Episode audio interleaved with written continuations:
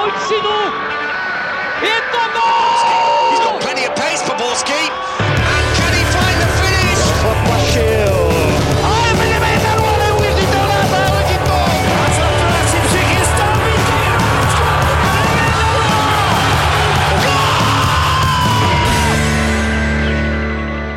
Dobrý den, posloucháte Fotbal Focus podcast, od mikrofonu zdraví Jonáš Kucharský a v dnešním díle se podíváme na šance národního týmu, další soupeře českého výběru a zlehka probereme i ostatní skupiny.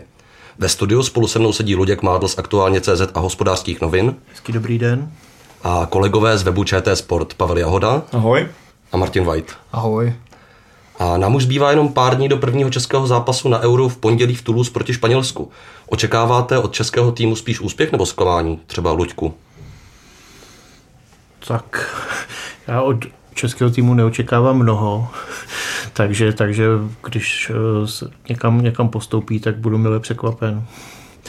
Já si myslím, že ambice českého týmu jsou tak eh, na hraně někde mezi postupem eh, ze skupiny a vyřazením v té skupině. Kdyby se dostali dál než do osmi finále, tak bych byl překvapen velmi. Takže ta hranice úspěchu je kde? Co je pro český národák úspěch? Tak, jak je prezentováno, tak je to pro trenéra, pro předsedu asociace, pro mnoho hráčů, tak jak se vyjadřují ten postup ze skupiny, tak musíme si uvědomit, že dneska postup ze skupiny ale znamená postup mezi 16 nejlepších týmů v Evropě, takže to přece jenom nemá takovou váhu jako, jako v těch předchozích formátech, kdy se naposledy před čtyřmi lety se Michal Bílek a jeho tým dostali mezi nejlepších osm.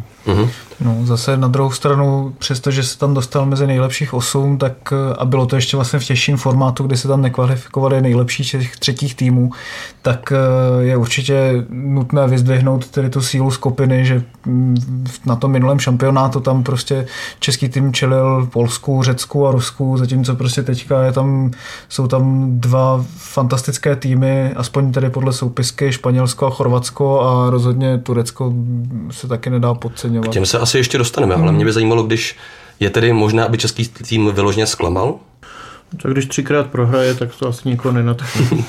tak ale nenatchne samozřejmě, ale jestli v situaci, kdy už jsme se dostali na euro, jestli je možné, aby proběhlo opravdové zklamání. Tak záleží samozřejmě na tom, jak ty zápasy budou probíhat. Když dostaneme třikrát kotel, tak asi zklamaní budeme. Když se prohraje třikrát po boji o gol, tak se řekne prostě, že to líp nešlo. No. Uvidíme, prostě Hmm. to dneska těžko předvídat. No a český národák, národák hned v prvním zápase čeká, čekají obhájci titulu, titulu ze Španělska. Dá se od Španělů če- čekat nějaký výkon, kterými si třeba za- zařídili ty tři tituly v řadě? A nebo se bude opakovat spíš blamáž z posledního mistrovství světa, Pavle? No, já na tohle je podle mě těžké odpovědět, vzhledem k faktu, když se podíváme na kvalifikaci na mistrovství světa, kde Španělé vyhořeli, tak eh, v kvalifikaci taky vyhráli, řeknu, 8 zápasů, snad dva remizovali a měli kvalifikační skupinu konce těžší, než měli v současnosti. A v podstatě nyní nastalo to samé. Vyhráli 9 zápasů, jeden prohráli, ale čekalo se po mistrovství světa 2014, že dojde k nějaké generační obměně, jenže Vicente del Bosque, kterého mám osobně rád, já jsem dřív, když, hrál, když trénoval Real, tak jsem Realu kvůli němu fandil, ale dokázal zase, že je kon, eh, konzervativní trenér, takže v podstatě většina těch hráčů, nebo velká část té reprezentace zůstala neměna. Jsou tam hráči jako Iniesta, Busquets, Ramos, mohl, Iker, Iker Casillas, to je podle mě jedno z kontroverzních témat ve Španělsku, protože eh, od přestupu do Porta byl kritizován, že je to snad nejhorší golman v historii Porta a Boske stejně ne- nedokáže odpovědět, jestli bude chytat on nebo De Gea, který v podstatě táhl Manchester. Takže samozřejmě, když se podíváme na tu skupinu, tak Španělsko je favorit, má kvalitativně jinde než zbytek skupiny, ale odpovědět na to, zda dojde do finále a třeba turnaj opět vyhraje, nebo dojde další blamáži, je podle mě teďka nemožné. Já si myslím, že hodně napoví první zápas. Hodně napoví první zápas proti Čechům, kdy je požené publikum, protože Toulouse je blízko španělských hranic. Hraje se ve tři odpoledne, takže pro ně bude hrát i teplota, takže proti Čechům, kteří nebudou zvyklí úplně na tohle podnebí. Hmm.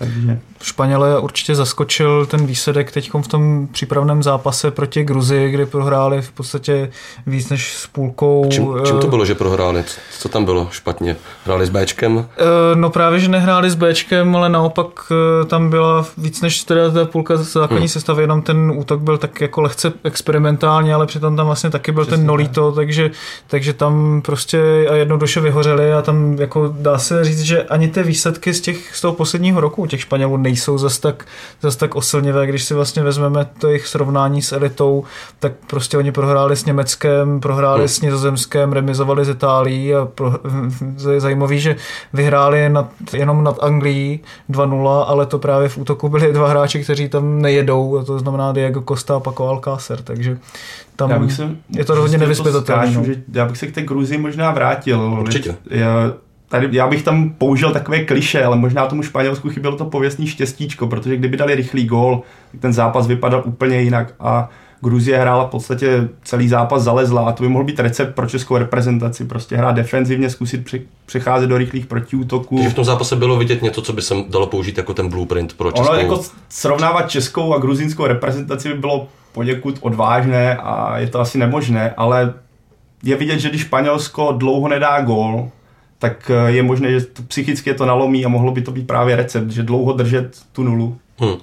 No, Já si myslím, mě- mě ten výsledek s tou Gruzí moc nepotěšil, protože teď po, po té prohře samozřejmě budou Španělé maximálně Hmm. ostražití, už, že to tak nějak jako asi probudí, nabudí, řeknu, zjistí, že pozor, jako musíme se na to trošku skoncentrovat. A ono tam hraje velkou roli ta, ta skutečnost, že Španělé, eh, mnozí členové toho kádru eh, Delboského měli výrazně delší sezónu než, než čeští reprezentanti. Je tam spousta hráčů z Real Madrid, z Atletika, kteří hráli samozřejmě finále ligy mistrů asi, asi před 14 dny. Takže tam eh, je samozřejmě, jsou borci, kteří hr- odehrajou za sezónu 80 zápasů, na rozdíl třeba od Tomáše Rosického, který odehrál 19 minut. tak A tak to je zase, to jsem, to, jiný jsem, extrém, to, jo? to je samozřejmě vtípek, ale jinak prostě na, naši borci hrajou tak 50 zápasů za sezónu, většina z nich. A, a navíc prostě je u těch eh, hráčů z těch madridských klubů uh, je záležitost nějaká psychická, se musí, mají, měli prostě kratší čas eh, na to, aby si v hlavě nějak přehodili ten eh, model z toho, z toho klubového na ten, na ten reprezentační. No. Eh, V té španělské reprezentaci historicky, eh, nebo jejich dlouhodobá neúspěšnost na velkých turnajích se zdůvodňovala tím, že, že tam panovala velká nevraživost mezi hráči Realu, Barcelony, do dalších klubů.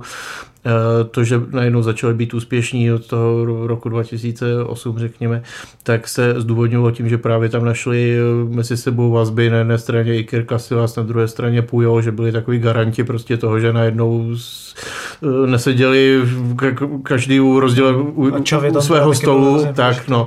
Takže ono asi eh, toho Delbovského trochu chápu, že tam chce mít eh, pořád takového nějaké mírotvorce, aby, aby tam, eh, aby tam eh, ně- nějaké vzpomínky nebo, nebo něco na, na, na ten zlatý duch tam zůstávalo. Samozřejmě je důležité, jedna věc je, jak je, jak je vyladěná soupiska, druhá věc je, jak bude vyladěná základní sestava. No. Tam je to taky podle mě vidět jako na té stoperské rovici, když prostě Piqué byl teď kritizovaný hodně, vždycky je vypískaný v- na Santiago Bernabeu, protože se veřejně postavil za nezávislost Katalánie, takže tam si myslím, že to je možná taky vlastně hodně vidět. Já bych se ještě vlastně vrátil k tomu, jak Slučku říkal s tím, že uh, mají možná problém se vlastně přepnout z toho rytmu.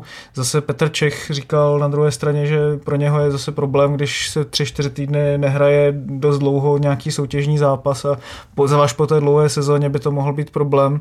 Takže to je asi možná jako dvojsečné, tam se to asi nedá úplně těžko říct, ale tam si myslím, že co může hrát do noty českým týmům, tak je to, teda českému týmu, tak je to, že ti Španělé na těch posledních třech šampionátech eh, v tom prvním zápase dost jako klopítali, že vlastně na mistrovství světa, které teda nakonec vyhráli, ale první zápas prohráli se Švýcarskem na mistrovství Evropy s Itálií, remizovali nejdou, a pravda. teda minule teda ten známý debakl 5-1 s tím Nizozemskem, takže A když si na ten zápas vzpomeneme, tak Španělé tam měli situace gólové i v tom utkání, kdyby z nich skórovali, tak ten zápas mohl dopadnout úplně jinak a Přesně mohli tak. nakonec si ten turnaj třeba No, vyhrát. no, Já právě osobně jsem si říkal, že právě tenhle zápas by mohl být tím, že hrajeme první zápas proti Španělsku, že bychom teoreticky, když budeme hodně optimisté, mohli něco uhrát. Samozřejmě hmm.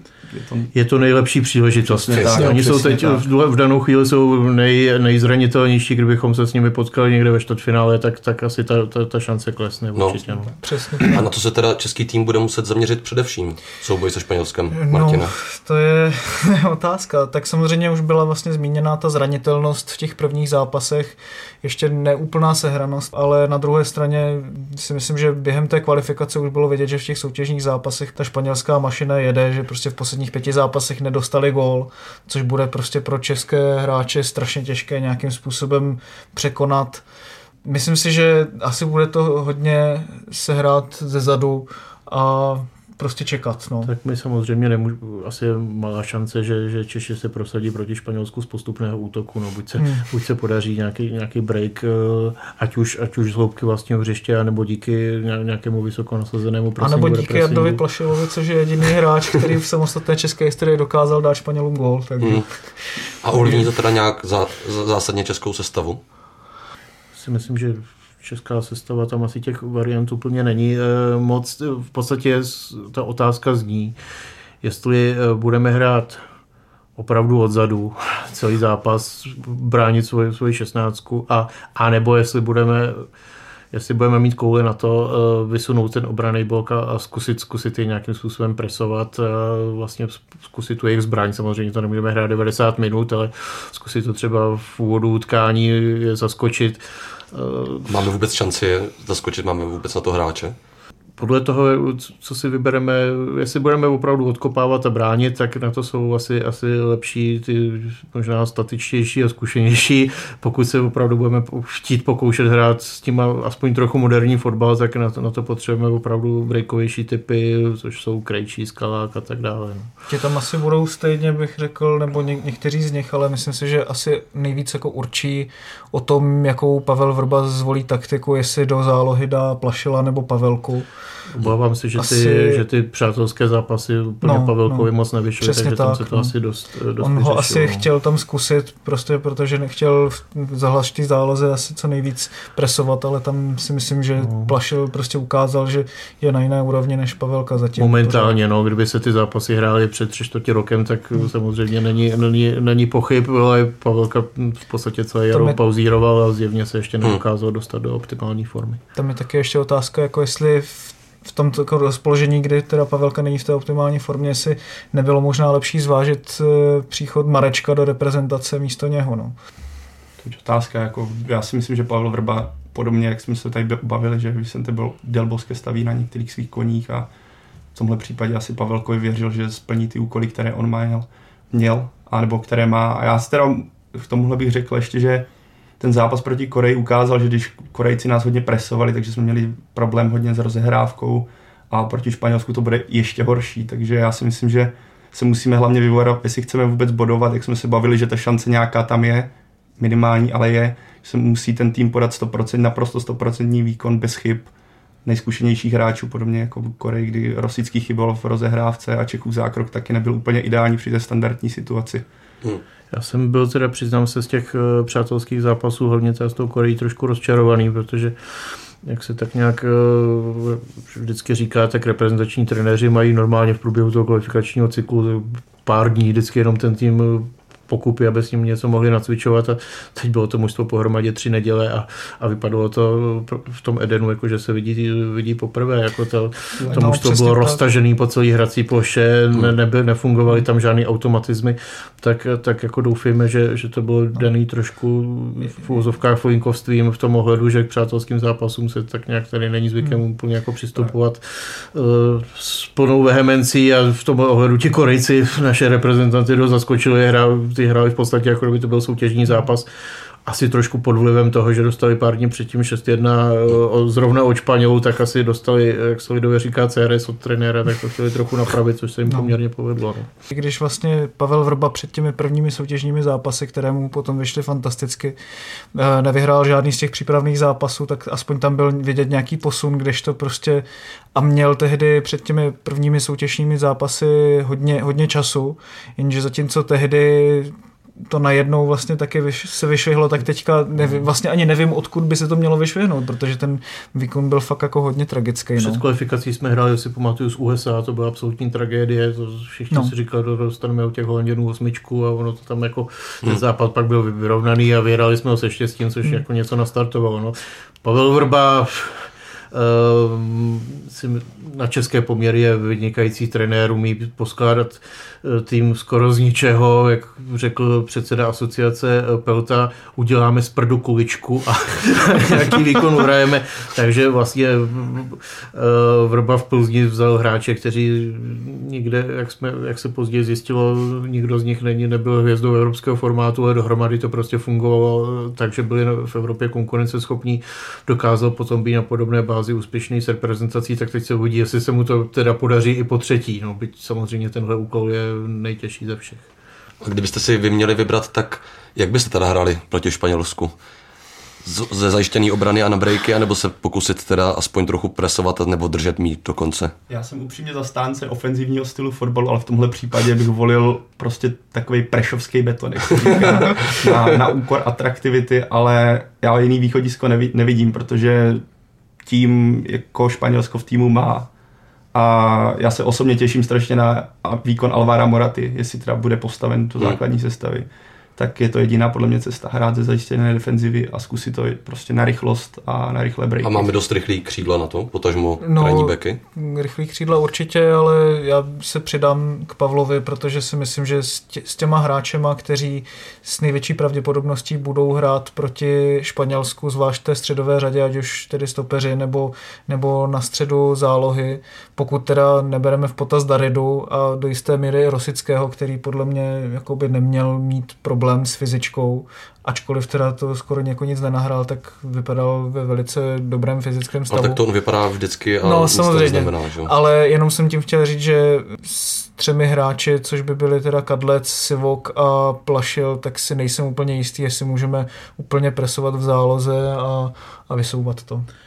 Já se bojím, že no takhle, my, my prohrajeme asi tak, tak jako tak, ale, ale já, se, já se bojím, že když budeme prostě od začátku zalezlí jako krysy, tak, tak to je vlastně čekání na smrt. Samozřejmě se může stát, že budeme mít štěstí a že, že to dobře dopadne, ale, ale já si myslím, že pokud chceme být úspěšní, tak musíme dát Španělsku gol a oni si ho asi sami nedají, když někdy platí, když se střílí na Ikera Casilase, tak on si to tam nějak, nějak schodí, nebo nějaký, nějaký centr, ale myslím si, že bez, bez nějaké aktivity to nepůjde samozřejmě.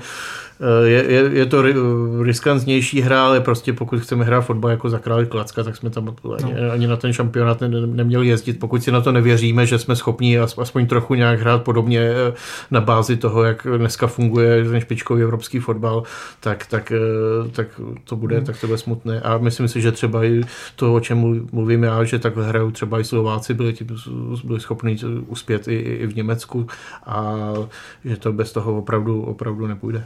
Já s tím jako úplně souhlasím a myslím si, že Pavel Vrba není z těch, kteří by chtěli hrát za Undiaura a taky bych samozřejmě chtěl, aby tak reprezentace hrála co nejaktivněji. Já doufám, že si pamatuje, jak to dopadlo na Bayernu Mnichov, když no, hráli no. s Viktorí Plzeň jednou za Undiaura. No. Ale to je taky samozřejmě jako jiný podmínky, ale hlavně si myslím, že tam možná by i mohlo hrát roli to, že v systému, kdy postupují nejlepší třetí týmy, tak bude strašně velkou roli hrát skóre. skóre a když dostaneme třeba rychle, rychlý gól, tak si nejsem úplně jistý, jako jak v tom horku, prostě to budeme schopni ukopat prostě takovou hmm. aktivitou. Já to vidím jako jeden z klíčů, takže co nejdřív, co nejdéle nulu, protože hmm. za prvé nám to zvýší jakou, jako si herní pohodu a řekněme psychickou, psychickou situaci. Španělé začnou, můžou začít být nervózní vzhledem k tomu, jak, že nedali gól Gruzincům a může to dostat pod, pod velký tlak. Tak asi se taky zároveň hraje blbě na breaky, když prohráváte 5-0, no, první, první, no, klidně 1-0 v prvních pěti minutách. No, přesně tak. No, je to, já bych byl pro útočnou variantu, ale nesmí se to hrát.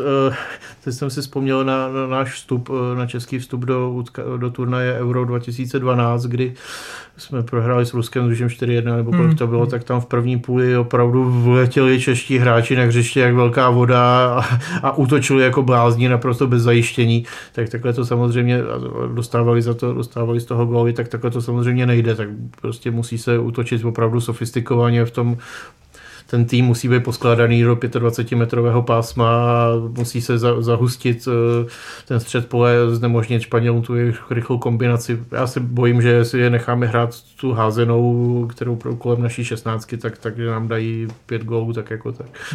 No, my už jsme to možná trochu nakousli, ale bych ten, ten blok uzavřel s hodnocením působení trenéra Vrby u české reprezentace. A taky trochu možná výhradem do budoucna, ono je to sice předčasný, ale jestli si myslíte, že bude Vrba dál pokračovat u českého nároďáku po turnaji. Tak ono samozřejmě nejlíp se to zhodnotí, když se srovná s jeho předchůdcem. Za Michala Bílka měl národní tým obrovský problém v tom vstřelit branku.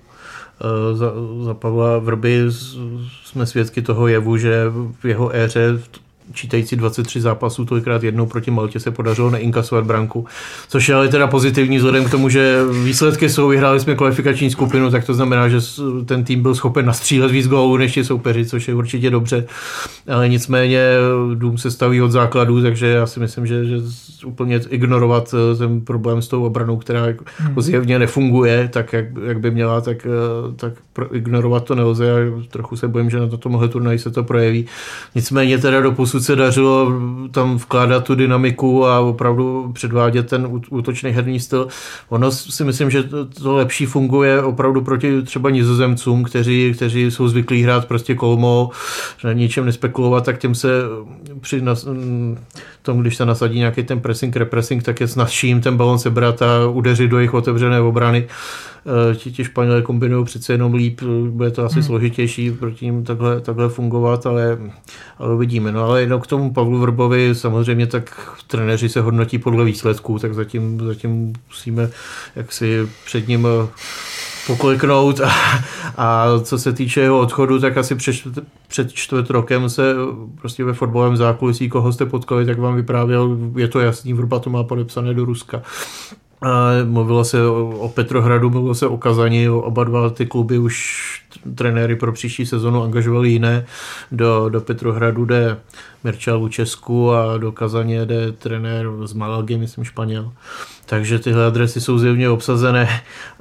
Uh, uvidí se, asi bude taky záležet na výsledku toho eura, zase teď se zase spekuluje o tom, že by tam byla možná nějaká cesta do Arábie, nebo tak ono záleží samozřejmě na výsledku, když Češi postoupí do semifinále, tak, tak, uh, tak Pavlu Vrbovi všichni utrhají ruce a když pojedeme se, se třemi výprasky, tak to asi tak slavné hmm. nebude, no tak uvidíme. Tak to bude všechno asi z první části a v druhé části se podíváme na další soupeře českého týmu ve skupině.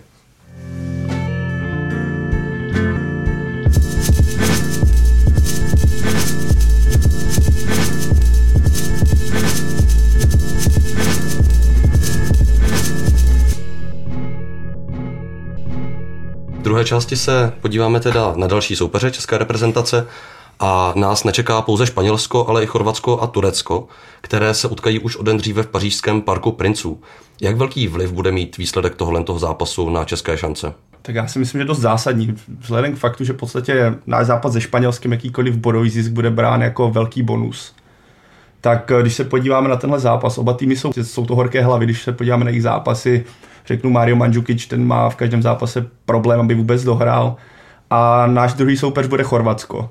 A řekněme si to, nebo můžeme říct, že kdyby Chorvatsko první zápase s Tureckem prohrálo, tak má před sebou jasný úkol, vyhrát nad námi.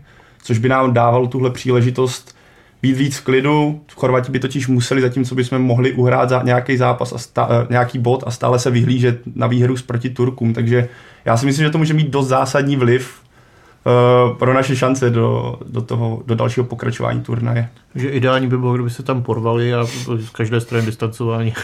Aspoň tři, čtyři hráči základní systém. Arda, Arda Turan by mohl vrazit Modričovi a takhle by to mohlo pokračovat. Já si myslím, že by to bylo příjemné pro nás. Já se bojím, že ta, ten chorvatský tým je teď hodně podobný českému týmu na mistrovství Evropy 2004. Hmm. Oni mají prostě no. teď naprosto luxusní generaci, nejlepší od generace Davora Šukera spolu z mistrovství světa 98, tehdy uhráli tam bronz Jako samozřejmě může, může přijít zklamání. Je, já jsem o tom mluvil s Pavlem Nedvědem, to měl dobrý příměr. Chorvati můžou mít den, kdy prohrají s Maltou a pak druhý den porazí Brazílii. No, tak u nich prostě samozřejmě strašně záleží o tom, na tom, jak budou vyladění. Já bych tam ještě dal jeden příměr, ale zase k Euro 2012, protože v Chorvatsku panuje dost jako velká dá se říci, nespokojenost s trenérem Antem Čačičem, který nemá respekt jak k veřejnosti, tak eh, v samotných fotbalistů a v tomhle tom se dají najít paralely vlastně i k, eh, dá se říci, z hlediska fanoušku, k Bílkovu působení. Eh, Čačič vlastně předtím, než trénoval chorvatskou reprezentaci, tak trénoval jako největší tým jenom rok Dynamo Záhřeb těsně předtím, než eh, byl jmenován trenérem chorvatského národního týmu, tak trénoval prakticky Bčko Dynama a to je Lokomotiva Záhřeb, která, která nějakým způsobem mohla hrát prostě první ligu. Michal Bílek asi měl za sebou trochu jako jinou kariéru než, než třeba Ante Čačič, ale co se týče jakoby té atmosféry okolo národního týmu, a rozpolcenosti vlastně té veřejnosti ohledně toho, jestli chtějí podporovat ten národní tým, nebo jsou opravdu už spruzení ohledně jako dalekosáhlé korupce. To je asi stejná situace s tou fotbalovou asociací, že v Chorvatsku jako je možná všude ve východní. Je to, nějak, asi se to dá nějak dá se srovnávat říct. s naším prostředím a tam to bude asi ještě horší. No, ale dá se říct, jako, co jsem četl vlastně analýzy chorvatských novinářů, tak ti jsou z toho hodně takový jako skleslí a překvapivě teda možná i vzhledem k tomu, jako co si myslí eh, zahraniční odborníci, tak od chorvatského národního týmu příliš mnoho neočekávají, dokonce očekávají konec v základní skupině hmm. už. Takže je zajímavé jenom jako tohle z té perspektivy, jinak samozřejmě souhlasím s tím, že Chorvati mají skvělý tým, zvlášť jako v té záloze prostě. Přesně jak Luděk říkal, že by mohli porazit v podstatě každého, když mají svůj den, tak já si myslím právě, že pro ně by ten první zápas mohl být klíčový, řekněme, pokud Turky přejedou, tak by jim to mohlo prostě je to rozjet do další fáze turnaje a mohli by dojít hodně daleko. Mají k dispozici lepší individuality než Češi, teď je otázka, jestli budou schopni vytvořit soudržný tým. No, to je právě i to, na co naráží chorvačtí novináři a to, co bylo viditelné i v některých těch kvalifikačních zápasech, že ačkoliv teda jsou tam, jsou tam vynikající individuality, tak některé z nich v tom týmu úplně nefungovaly, ten tým nebyl úplně soudržný, i co se týče taktické stránky, tak co se týče nějaké morální stránky, dá se říct. Takže tam by to mohl být problém. A právě Mandžukič, jak už naznačoval Pavel, tak eh, dal v kvalifikaci jenom jeden gól a byl hodně vlastně frustrovaný i z toho, že jeho styl hry, založený jako na hodně fyzické stránce, je o dost jiný než tedy ten technický styl té zálohy, kde prostě dominují Modrič z Reálu a Rakitic z Barcelony ve chorvatském případu nenastalo to, co se stalo vlastně v Francii, kdy Evra, jestli se nepletu, vystoupil proti Domenechovi. No. Ale to asi na Hlavně Anilka to tam potom rozštípnul. No. tak. A jakou roli budou v té záloze, záloze hrát Rakitič a Kovačič? Je jasný, že Modrič bude ve středu dirigovat takzvaně celou hru? Hmm. Tam jako Modrič je klíčová postava toho chorvatského týmu, Rakitič tam pořád jako není úplně jasné. Tam třeba například Barcelona dokázala v tom roce, kdy on přišel, kdy naopak se z Fabregas odešel a kdy Barcelona vyhrála ligu mistrů, tak ho dokázala úplně nejlépe uplatnit, jak mohla, že prostě té záloze dodal jak vlastně schopnost těch protiútoků, tak dynamiku a všechno. Naopak v té chorvatské hře to prostě všechno stojí na tom Modričovi a na jeho dirigování hry a dost značně je problém v tom, že Kovačič se letos vůbec nechytl v Realu Madrid a ani on nebyl úplným defenzivním záložníkem, který právě chorvatskému týmu dost chybí. Takže tam by to mohlo být jako zajímavé z tohohle z toho směru a myslím si, že proti Chorvatům by paradoxně český tým mohl překvapit nejvíc. Uvidíme, no, ono samozřejmě zdá se to jako detail, no opravdu může fungovat i to počasí. No. A třeba i to, jestli teda se Španělskem budeme hrát opravdu do poslední minuty jako nějaký vyrovnaný výsledek, anebo jestli bude po 30. minutě jasné a už se to nějak, nějak dohraje. A kdyby tam jako měla panovat nějaká parná, měli jsme je opravdu na plný CRS, tak eh, ono taky se, ten druhý zápas s Chorvaty hraje tuším po čtyřech dnech. A teď je otázka, jak by na to reagovali organismy našich 35-letých reprezentantů. No. Na kterých to stojí. A ty si, Martin, říkal, že překvapivě, nebo paradoxně si myslíš, že proti Chorvatsku bychom mohli nejvíc překvapit. Myslíš si, že máme s nimi větší šanci teda než s Tureckem?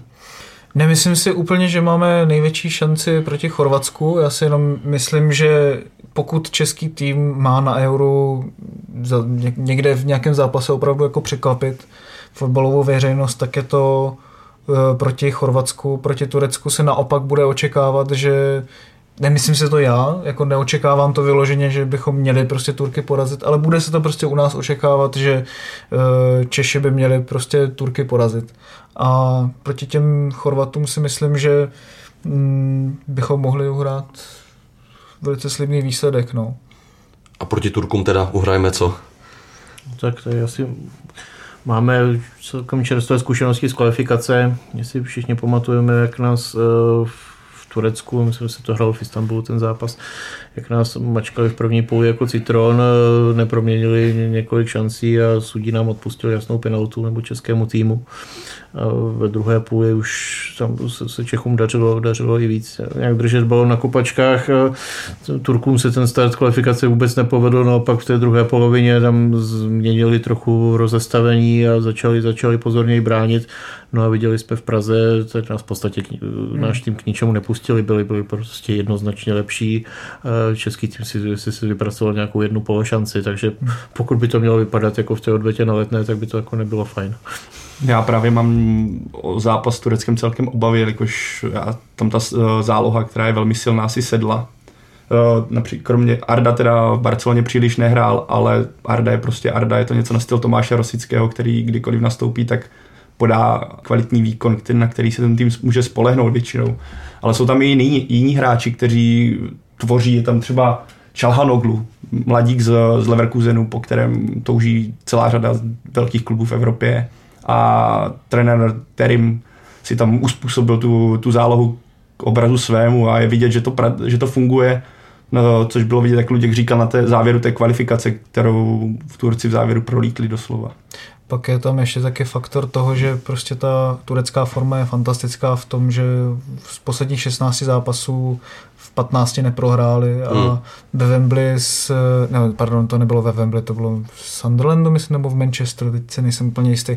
Každopádně s Angličanama prohráli prakticky jenom velice těsně a podali tam podle mě velice dobrý výkon, takže a Fatih, kterým je jako mimořádně zkušený a výborný trenér, který už teda českému týmu v posledním zápase skupiny Eura dokázal už připravit jako poměrně značné překvapení, takže tam na Euro 2008. Hmm. Takový zdvížený prst by mohl být uh, prohlášení Terima, který řekl, že si věří, že Turci dojdou až do finále, takže, takže já se obávám, že to nebude podobný zápas, jako se odehrál v hmm. Turecku na začátku kvalifikace. Já si myslím, že oni tam v podstatě v těch zápasech budou rozhodovat detaily, ono prostě někdy v desáté minutě se, vystřelíte buď je z toho gól, nebo je z toho tyč a podle, podle toho se pak ten zápas eh, odvíjí. Já myslím, že na tom šampionátu budou, budou tři mužstva, která budou výrazně jinde než všichni ostatní eh, Němci, eh, Francouzi a, Španělé. Pak je nějaká skupinka dvou, dvou, tří, kam bych třeba zařadil Itálii, Anglii, nevím, teď ten třetí mi zrovna nenapadá, ty ostatní Já jsou... klidně Portugalci si Možná, no.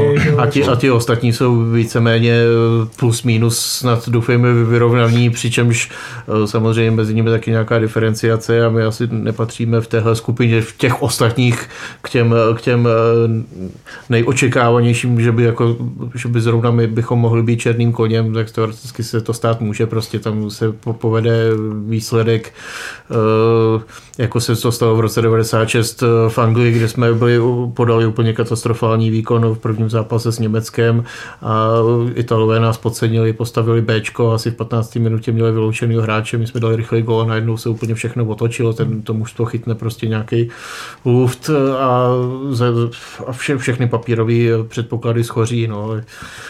Tak ne, nebuďme zbytečně pesimističtí, ale neočekávejme toho mnoho. Já bych to jenom jako si myslím, že ta nálada v tom českém týmu, aspoň podle toho, co jde ven, tak je podle mě velice jako soudržná a, a pozitivní, takže tam si myslím, že je taky docela, taky docela ideální tady tohle. Já prostě... myslím, že oni ty kluci to berou tak, že se od nich nic moc nečeká, no. což je pro ně jako hrozně pozitivní v tom ohledu, no. že můžou jenom překvapit. No. Takže to je, to, je, to, to je situace, která teda českým sportovcům vždycky velmi vyhovovala. no. tak, tak, tak jim věřme. No. Takže naše největší, největší síla je to, že od nás nikdo nic neočekává a můžeme v pohodě hrát. Já bych se to nebál takhle na, na označit, no. no. přesně tak. Bohužel je to tak, ale je to prostě takový to český kliše, no, který funguje. Jsou, to jsou určitý pravdy, které no. prostě... tak já si myslím, že tohle pravdou klidně i můžeme uzavřít tenhle ten díl Fotbal Focus podcastu. Já vám děkuji, že jste přišli, děkuji posluchačům za pozornost a těším se příště na slyšenou. Okay,